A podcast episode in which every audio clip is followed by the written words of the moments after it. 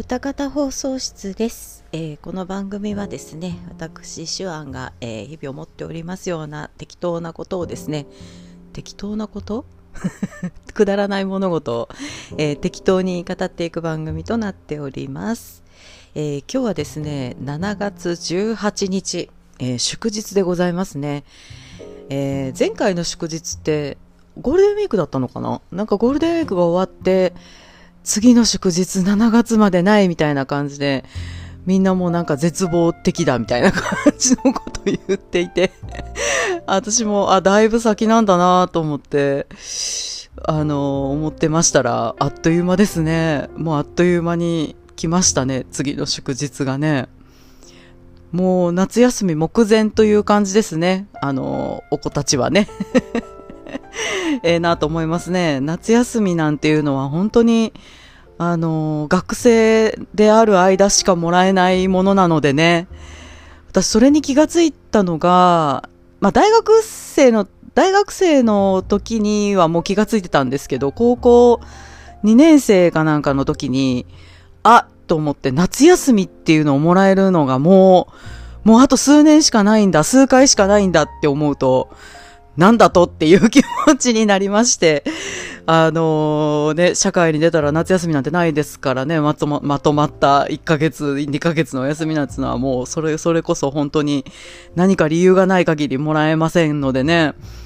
なかなかね、あのまとまったお休みっていうのはもう本当に若い時にしか得られないものという感じで、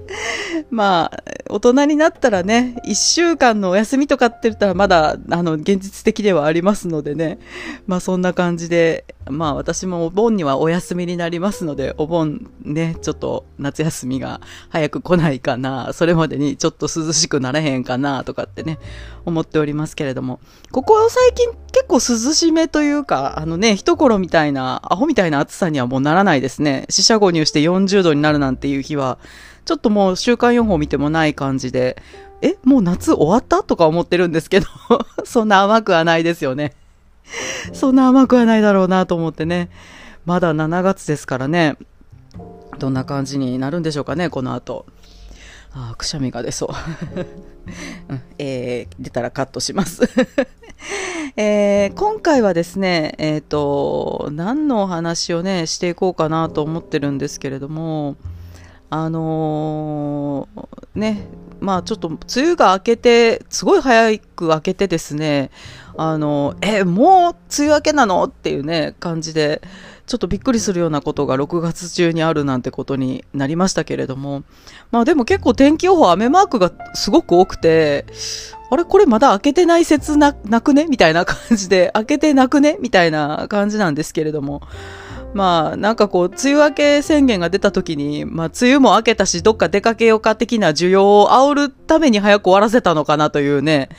まあ、すごい邪推をしてしまってましたね。これあまりよろしくない傾向ですね。大丈夫ですよ。陰謀論とか全然、あの、信じてないというか、そういうのには騙されませんのでね。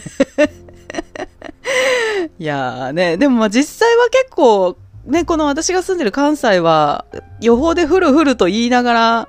割とね、そんなでもなかったりします。あの、本当に一瞬だけ降って、っていう感じでね、そんなに降らないんですけど、結構降ってる地域もね、あの、ニュースなんか見るとあるみたいですけど、皆様のところはね、いかがでございますでしょうか。でね、今回はですね、あのまあ、いつもとちょっと趣向を変えまして、えーえー まあね、これね、皆さんね、興味があるかどうか全然わかんないんですけど、まあ、いっかと思って、話すことがあるかないかって言われると、あの、皆様の、こう、興味が、ね、こう、興味を持っていただけるようなことが喋れるかっていうとそうでもないのでね。まあ、あのー今回はですね、まあ、題しまして、えーシュアンさんが独断と偏見で選ぶ、雨の日に聴きたいクラシックベスト5をやります。えー突然みたいな感じですけども。まあ、一応ね、あの、音楽をなりわいにしてまして、一応クラシックをなりわいにしておりますのでね。まあ、その辺、まあ、自分のこと、自分でできることってなんだろうなと思った時に、ああ、こういうことかなと 思って。うん、まあ思いまして、だらだらとね、やっていこうかなと思いますよ。えー、っとね、そうなんですよ。あの、音源をね、あのー、クラシックなんでね、あのー、基本的には、あの、演奏してるプレイヤーに付随する著作権っていうのはあるんですけど、まあ、あの、作品自体の著作権っていうのはもう切れてるものばっかりなので、まあ、今回、まあ、あのー、Spotify とアンカーって連携してるじゃないですか。なんかあの、Spotify の音源引っ張ってきて作れるでしょ。だからそれを一回ちょっとやってみたいなって思って今回こういう企画にしたっていうのも一つあるのと、まあ、あのー、アンカーでお聞きにならない方用に、一応あのー、なんだっけ、アマゾンプライムアマプラにもし入っている方がいらっしゃればそちらで聞けるように、そちらでも一応プレイリストをこしらえましたので あの、更新した時にね、あの、一緒にぶら下げておこうかなと思います。どちらも聞けない方は申し訳ありません。アンカーで Spotify の音源引っ張ってくると、あの、有料会員じゃないと30秒しか聞け、あ、30秒じゃない、15秒だっけ ?15 秒ぐらいしか聞けないんですよ。15秒だった ?30 秒かな？あ、30秒だ。30秒しか聞けないっていうあれでね、クラシックって最初からドカジャーンと始まるわけではないので音してるかなんっていう感じのところで終わってしまったりする可能性がないわけでもない。あ、なんかでも聞いてみたら、間のところをなんかすごい勝手にカットして、ね、あの聞かせてくれる感じなので、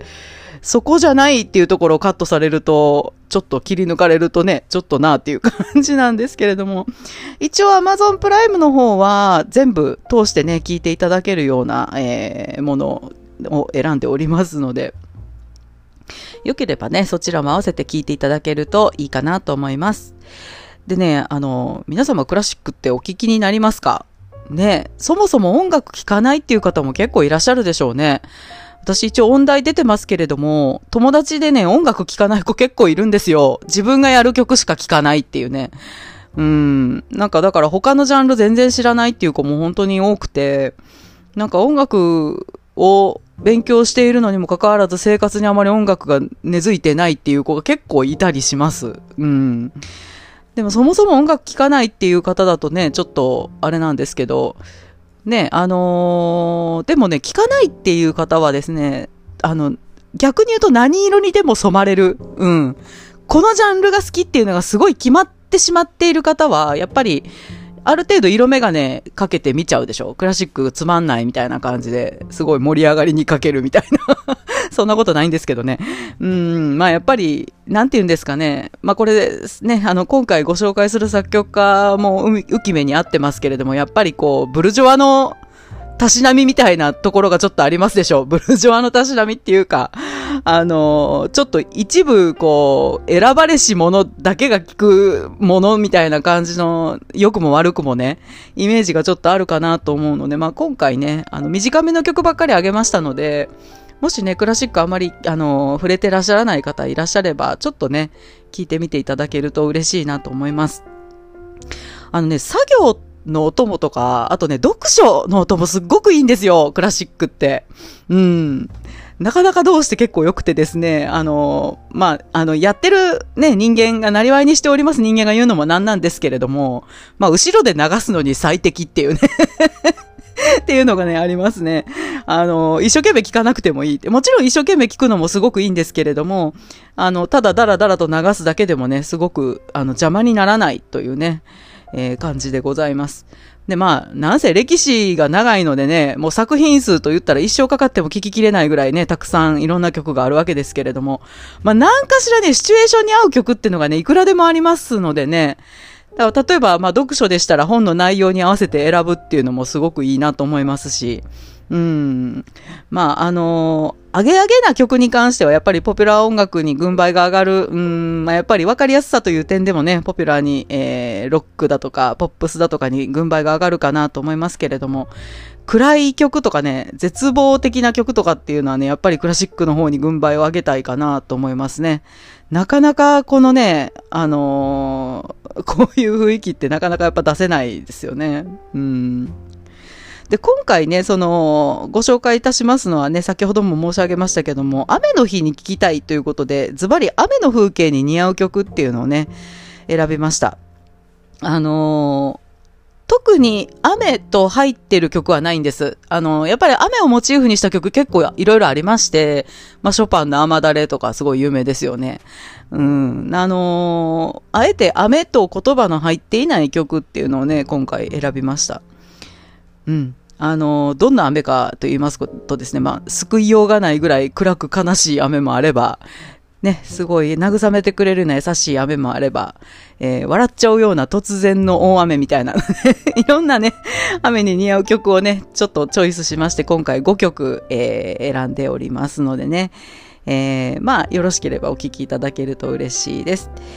えっ、ー、と、まずね、こちら、えー、雨量順、雨の量順にご紹介しようかなと思うんですけど、まあ結構種類に似ているものをまとめてちょっとね、ご紹介していこうかなと思います。まずね、あの、まあ、優しく慰めてくれるようなね、まるで涙を隠してくれるような雨をね、連想させる曲ですね。まあ、こちらも多分、あのー、ご存知の方も結構いらっしゃると思います。めちゃくちゃ有名な曲なのでね、えー、モーリス・ラベルのですね、えー、亡き王女のためのパバーヌですね。うん。えっ、と、亡き王女のためのパバーヌと聞いてすぐに出てくる方はもうそこそこクラシック詳しい方なんじゃないかなと思います。えー、ラベルというとね、まあ皆様ご存知、ボレロが一番有名かなと思うんですけどもね、てーラララララララッタララってやつですね。うん。これをね、口三味線で歌えるっていうのもクラシックのこう、もうあのパブリックドメインになってる曲のいいところですね。うん、この曲をね、BGM にしてるポッドキャストさんね、私が知るだけで2つありますのでね、まあさすがボレロ人気があるなという感じですね。銀英伝好きな方なんかはね、本当にボレロお好きな方いらっしゃるでしょうね。すごい名シーンに使われておりますし、まあね、あのー、名曲ですからね。まあでもこのボレロをね、あのー、初めて公開された最初の初演の時っていうのはなかなか、なかなかすごい評価だったんですよね、これね。すごい、あのー、賛否両論渦巻くという感じでございまして。まあ、変わった曲なのでね、このボレロっていうのはね、あのー、オーケストラが一つずつ楽器が増えていって、一つずつっていうか、ちょっとずつ楽器が増えていって、最初がピアニッシモ、ピアニッシモだったかな？で、最後がフォルテッシモっていう感じで、もう一方方向にずっとクレッシェンドしていく曲なんてのはもうこれしかない。もうこの曲しかないという感じですごい、まあ、あの、珍しい曲なんですけれども。まあ、ラベルはですね、まあ、オーケストレーションの魔術師と言われておりまして、もうオーケストラに編曲するのがめちゃくちゃ上手な方だったんですよ。もう魔術師ってつくぐらいですからね。うん、まあ、真骨頂はやっぱりオーケストラの曲なのかなというね、気がします。うん。まあ、ボレロがね、最も知られているのも納得という感じですね。うん。あのー、まあでもね、ピアノの曲も結構名曲揃いなんですよ。うん。まあ私がラベル好きなだけなんですけど うん、一番好きな作曲家と言ってもいいかもしれないですね。うんうんうん。で、あの、この亡き王女のためのパバーヌは、まあ、ずっと、まあ、静かな感じのね、本当に、あの、ただしとしと降る雨という感じでね、あのー、すごく優しい曲ですね。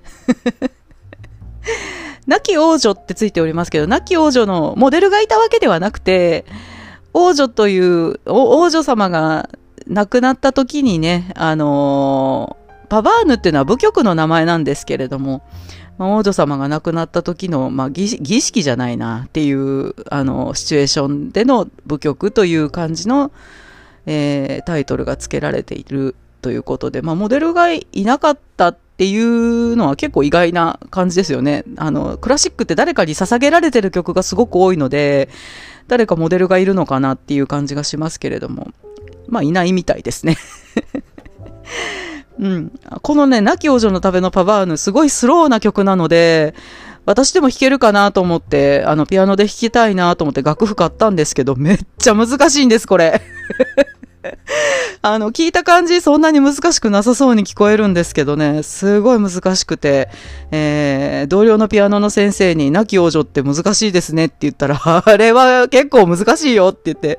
ね、すごい笑いながら言われましたけれども、まあ弾けるようにはなりませんでした。途中で諦めたっていう感じでね、結構難しいんですけれども。えっ、ー、と、ラベルといえばですね、これもぜひともご紹介しておきたいなって思っておりますのが、ピアノコンチェルトの三楽章なんですね。ラベルってピアノコンチェルト2つ書いてまして、えー、片方、えー、片手で弾くための、うん、左手のためだったな。左手のためのコンチェルト、本当に片手で弾くコンチェルトを1曲、で、普通の両手で弾くピアノコンチェルト1曲という感じで2つ書いてるんですけども、この両手で弾く方のコンチェルトですね。こちらのね、三楽章。これね、あの ぜひとも聞いてもらいたいなと思うんですけど、聞いたら絶対にわかりますね。あのー、ゴジラテーマがすごい出てくるんです、モチーフとして。ちゃっちゃっちゃん、ちゃっちゃっちゃん。あのー、一聴したらすぐにわかりますね。あのー、伊福部先生、ここから盗んできたかなっていう感じの 本当に、あの、まんまなので、私、あの、大学の時のオーケストラでこの曲やりまして、あの、三楽章、初めてみんなで合わせた時に、ざわざわってしましたからね。え、こんなん？みたいな。ゴジラテーマやんみたいな感じでね。で、あの、大学の時に私が対位法を習っていた先生が、まさに福部先生のお弟子さんでございまして、彼も、あの、ここから盗んできたんかなって言ってましたね。まあね、あのー、そのまんまなので、まあもしあれでしたらね、あの、合わせて聴いていただけるといいかなと思います。ラベルのピアノコンチェルトのね、三楽章になりますね。はい。で、えー、ラベルをご紹介したらですね、もうこちらドビュッシーも合わせてやはりご紹介しなくてはならないでしょうっていう感じなんですけれども、このね、ラベルとドビュッシーっていうのはね、あの、二人並べてよく語られる作曲家ですね。うん。まあよくありますよね。二人がこう、まあ良きライバルとして二人がこう並べられて語られるというのはね、ありますよ。まあなら、例えるなら何でしょうね。アムロとシャアではないんだよな うーん、なんでしょうね。あ、ヤンとラインハルトが近いかもしれないですね。うん。まあ、ドビュッシーのが年上ではあるんですけど、あのー、ラベルはね、すごい古典の音楽理論にのっとって、まあ素晴らしい作品を残したラベルなんですけれどもね。まあ先ほども言いましたけど、オーケストレーションの魔術師とも言われておりますしね。うん。結構カチカチとした感じなんですね。かっちりした感じなんですね、ラベルっていうのはね。で、それに比べてドビュッシーっていうのはですね、あのー、この人、すごい感情とか風景とか色彩を、まあ、自由に音にする天才だったんですね。うん。あのー、結構気が短いというか 感情的にすごいなる人っていうね。感じで、まあそんな感じで結構ヤンとラインハルトに近いかもしれないですね。うん。で、まあそのドビュッシーにはですね、まあそのものズバリな雨の庭っていう作品がね、あるんですけれども、えー、レゼスタンペ、えー、版画版画だっけ？版画っていう、一応あの何曲かあの組になってる組曲みたいなのがピアノの曲がありましてその中に「雨の庭」っていう曲があるんですけども私的にはね今一つ雨っぽさがないなって思う。まあ雨っぽいんですけど雨っぽいんですけどそこまで雨という感じではないのでね。今回はえっとねまあちょっとこれは聞く人によればこれは雨じゃないだろうっておっしゃる人も結構いるかもしれないですけど水の反映をご紹介したいなと思います。なんか最近は水の、え、水に映る影とかいうタイトルなんですかね？日本語のタイトルは。私らは学生の時水の反映、反映って言ってましたけどね。リフリフレクションですね。うん。まあ、この曲はですね、まあ、心のわだかまりをこう、スッと洗い流してくれるような、すごい清らかな雨のイメージですね。うん。本当にね、あのー、雨、雨がこう、水面を打つ、その波紋を見ているような、うん、すごくいい、あの風景がすごいわっと目に浮かぶようなね、感じでございます。水ってすごい、ピアノで表現するのすごいいいですもんね。私が担当してる笛族はやっぱり水を表現するってやっぱ難しくて、あのー、うん。やはり鳥の声とかすごく 担当させられるんですけれども、ピアノはやっぱりこの水の表現っていうのがすごくうまいなと思います。うん。あのー、この水の繁栄はね、あのー、本当に聴いてると、潤う潤 う感じの曲ですね。うん、あの、心が潤う曲なので、ぜひとも聴いてみていただけるといいかなと思います。で、まあ先ほどね、ヤンとラインハルトに例えましたけれども、まああの、ドビュッシー、ラインハルトとは全然違いまして、人間的には まあ若い頃からまあ才能はあるけど態度が悪いっていう評判の男だったみたいですね まあ女関係もひどいもんなんですよ。不倫やら浮気やらがすごくてまあまあのクズっぷりが うーん、すごいですね。まあね、音楽家、クズ多いんでね。本当にこいつもか、こいつもクズかっていうね、まともな人ってほとんどいないっていう感じですよね。見てたら。なんか、本当にいろんな女に手出したり まあ、モテますからね、音楽家ってね、いつの世も。うん。でもこう人格の良し悪しが作品に直結するわけではないっていうのはね、芸術家の羨ましいところというか、あるあるっていう感じですね。で、えー、次にね、ご紹介しますのが、えー、ラベルのね、師匠でもありましたガブリエル・フォーレの、えー、夢の後にですね。この曲はね、あの、タイトルだけ聞くと、うんって思われるかもしれないですけど、曲聴いたら、あって思う方もね、結構いるんじゃないでしょうかね。あのー、結構、このタイトルよく私言ってるんでお気に入りなんですけども、やっぱりガンスリンガーガールのね、あの、一期のエンディングですね。うん、一期のエンディングにアレンジされて使われてた曲ですね。うん。アプレザンレーブってフランス語では言いますけれども、なんか、イタリア語になってましたね。忘れたけど。イタリア語のタイトルになってましたね、夢の後に。だから多分あの聞いたら、あ、知ってるってね、なる方も多いんじゃないかなと思います。で、あのー、すごい余談なんですけど、ガンスリンガーガールのエンディングで、この曲に重ねて、あの、朗読されている詩がありますよね。ラ・シャーキオピアンガ、ラ・ドゥ・ラ・ソルテって始まるんですけど、これね、あのー、あれなんですよ。えー、イタリア歌曲の私を泣かせてくださいっていう曲の歌詞ですね うん、あの、そうですね。このね、夢の後にも、まあ、相当悲しい失恋、失恋、失恋でいいのかな？失恋の歌詞がついてるんですけども、まあ、さらに追い打ちをかけるような感じでね、この私を泣かせてくださいっていう失恋の歌詞が上に重なっているという感じで、まあ、ガンスリのエンディングはもうすごい、もうとにかく悲しい 感じにえー、なっています。イタリア語なんでね、ちょっとわからんっていう感じかもしれないですけれども。あのー、このね、夢の後にはですね、まあ本当に絶望感と共に降る雨っていう感じですね。本当にもうメンタルが完全にやられてしまった時に、あのー、エンドレスで聴きたい感じの曲です。うん。心に延々と雨が降り続いている感じっていうね。まあ一曲こういうの知っておくと、本当に落ち込んだ時に便利なので うん、あの、いいかなと思います。あの、メンタルがやられてる時はね、明るい励ますような曲聴いちゃダメなんですよ。本当にやられてしまった時はね。うん。私がね、メンタルやられた時には一番聴く曲は、まあこれではなくて、えキングクリムゾンのスターレスなんですけれども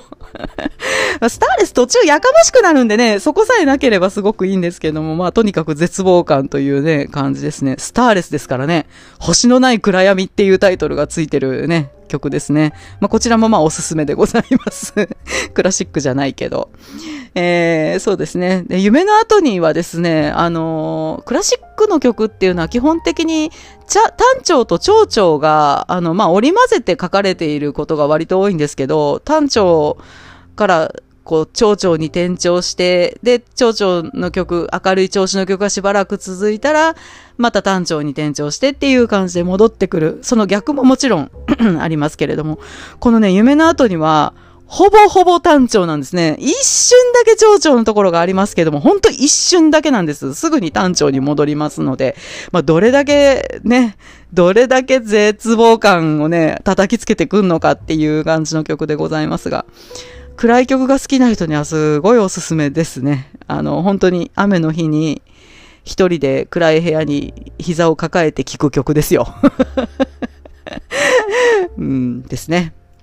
このフォーレは、あの、基本的にね、あの、どんな曲も結構ね、曇り空な感じの曲をすごい書いてる曲ですね。どの曲聴いても、ああ、曇ってるなっていう感じの、雨ではなくて結構曇りっていう曲が多いんですけど、この夢の後にはね、かなり降ってますね。すごい雨が降ってます。えー、で、最後に、えー、ご紹介しますのが、あ、違うわ。えー、もう一曲ですね。え絶望感関連で、まあ、もう一曲ご紹介しとこうかなと思うのが、まあ、こちらはね、もうめちゃくちゃ有名な曲です。モーツァルトの、えレクイエムから涙の日、ラクリモーサですね。うん。まあ、レクイエムのラクリモーサって言ったら、ね、すごい有名なのでね、ラクリモーサ、ディエシラですね。うん、あのー、あこの曲はラテン語でね、歌われております。ラテン語を堪能するっていう点でもすごくいいかなと思いますが、あのー、ね、モーツァルトの涙の日というと、本当にもう死ぬ前、間際じゃないんだよね。死ぬ直前、もうほぼほぼ直前に書かれている曲でございまして、えー、モーツァルトね、レクイエムを書き、書いてる途中で亡くなったっていうすごい もう、どれだけドラマがあんのっていう感じがしますけれども、えー、このね、あの、ラクリモーさんの次の曲を書いてる時に亡くなったんですよね、確か。ドーミネイエスクリステってこっちな、こっちのなんだっけ？宝生歌だっけな？なんかそんなタイトルだったような気がしますが。これを書いてる間に亡くなったっていう感じでね。まああのー、自分のためのレクイエムを書いていたのかっていうね、感じがしますよね。うん。で、このラクリモーサってね、タイトル聞くと、ね、私どうしてもラクリマ・クリスティっていうバンドのことを思い出すんですけど このバンド、キリストの涙っていう名前をね、頂戴してるんですけど、偉い名前をつけたもんやなとね、感心しますね。うん、まあ、世が世なら怒られちゃう、ね、場所が場所なら怒られてしまうな、ね、バンド名だと思いますね。で、最後にね、えー、ご紹介する一曲が、まあ、ゲリラ豪雨というか、うわー降ってきたっていう感じで思わずちょっとまあ笑ってしまうぐらいの突然の激しい雨っていうのを思わせる、えー、プロコフィエフのピアノソナタ2番の第4楽章をね、ご紹介して終わりにしようかなと思います。えー、プロコフィエフはね、そんなに有名な作曲家じゃないですね。まあ名前は聞いたことがあるっていう感じの方が結構いらっしゃるかなと思うんですけれども、私はあの、個人的に今ラベルと並んで大好きな作曲家でございまして、まあ、この人はね、あの、戦争でいろいろと変わった人なんですよ。まあまあ、割と最近の人っていうことですね。うん。あの、ピアノソナタ6番から8番っていうのが、まあ通称戦争ソナタと言われておりまして、戦時下に書かれた曲ということでね、まあこれまたかっこいいんですよね、この曲がね。すごいかっこいいんですよ。うん。自分がピアノを専攻してたら絶対にこの曲やりたいなって思うだろうなっていう感じのね。うん。でもこの人ね、あのー、今回初めの方にもちょっと言いましたけれども、あのー、あの、ブルジョア的な音楽ですよね、クラシックってね。まあ、その中でも特に、あのー、そういう、なんていうんですかね、よろしくないということで、まあ、スターリンの統治下、演奏禁止を食らったりもしてる人なんですよね、この人の曲ってね。うん、なんかまあでも、プロコフィエフちょっと、あの、すごい波乱万丈な人生を送ってましたよ。アメリカに亡命して、その後フランスに行って、で、祖国に戻ってくるみたいな感じの、なかなかね、波乱万丈な人生を送っておりまして、この人ね、戦争で、あの、もともとすごい性格悪い人だったらしいんですけど、またかっていう感じで。あのー、戦争でね、人格が温和になった人って言われてるらしいですね。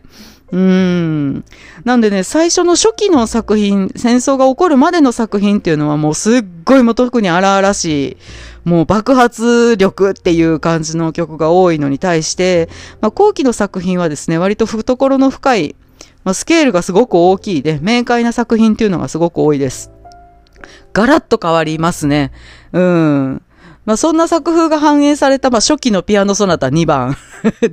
第4楽章と言えるかなと思います。初演された時に、ピアノをただ叩きまくってるだけだみたいな感じの評価ですごい酷評された らしいですね。めっちゃかっこいいんですけどね。うん。すごいですね。うん、すごいかっこいい曲なので、聴いてみてください。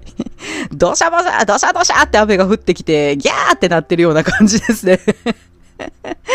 ギャーって笑いながら、こう、その中を走り回ってるっていうような感じの曲でございます。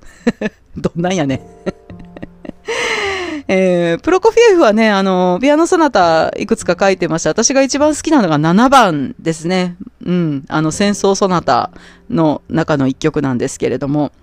一楽章がですね、もう本当に戦争ソナタという名前にふさわしい、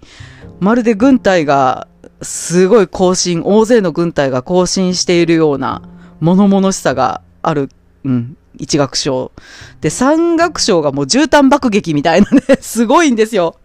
あの、クラシックでスラッシュメタルやったらこんな感じっていう感じの曲なので、まあすごい、あの、面白い曲なのでね、興味がおありでしたらぜひおすすめでございます。えー、プロコフィエフもね、若い頃はね、すごい反逆児と名高い学生だったみたいで、ね、あの、もうほんま作曲家そんなんばっかりかっていう感じですね。